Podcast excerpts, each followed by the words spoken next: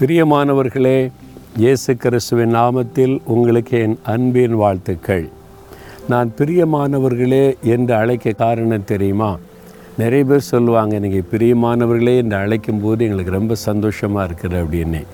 நான் ஒரு மனிதன் ஊழியக்காரன் அழைக்கும் போது உங்களுக்கு சந்தோஷம்னா ஏன் இந்த வார்த்தை சொல்லி அழைக்கிறேன்னு தெரியுமா? உங்களை உண்டாக்கின தேவன் உங்களை அப்படித்தான் அழைக்கிறார். நீ எனக்கு பிரியமானவன் எனக்கு பிரியமானவள். பிரியமானவனே பிரியமானவளே என்று அவரை அழைக்கிறார். பாருங்கள் ஏசாய அறுபத்தி ரெண்டாம் அதிகார நாலாம் வசனத்தில் கத்தர் உண்மையில் பிரியமாயிருக்கிறார். இருக்கிறார் ஆண்டவருடைய வார்த்தை அதுதான்.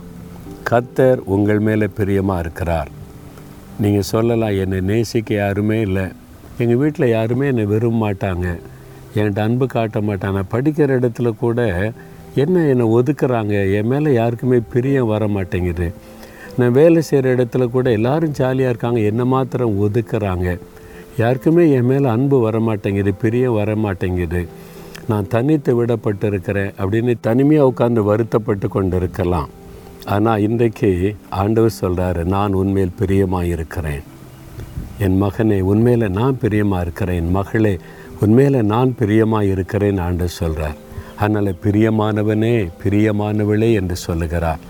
ஏன் ஆண்டவர் இவ்வளோ பிரியம் வச்சிருக்கிறார் தெரியுமா?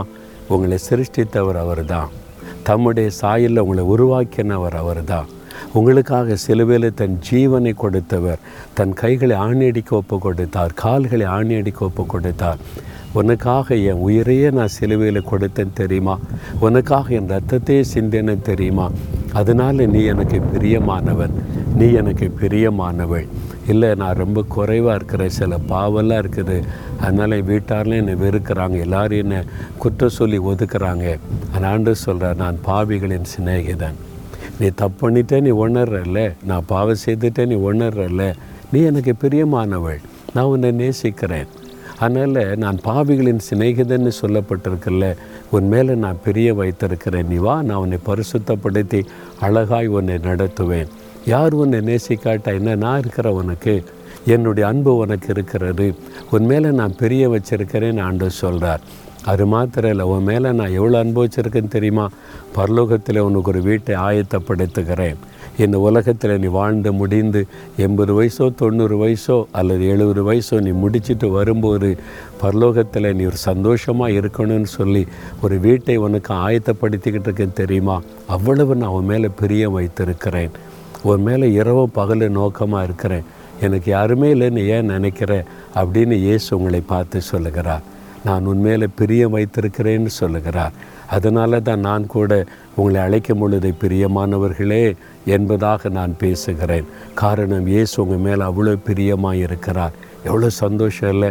அந்த ஆண்டவரை பார்த்து சொல்லுங்கள் என் மேலே உங்களுக்கு இவ்வளோ பிரியமாக ஆண்டவரே? எனக்காக ரத்தத்தையே சிந்தினீங்க.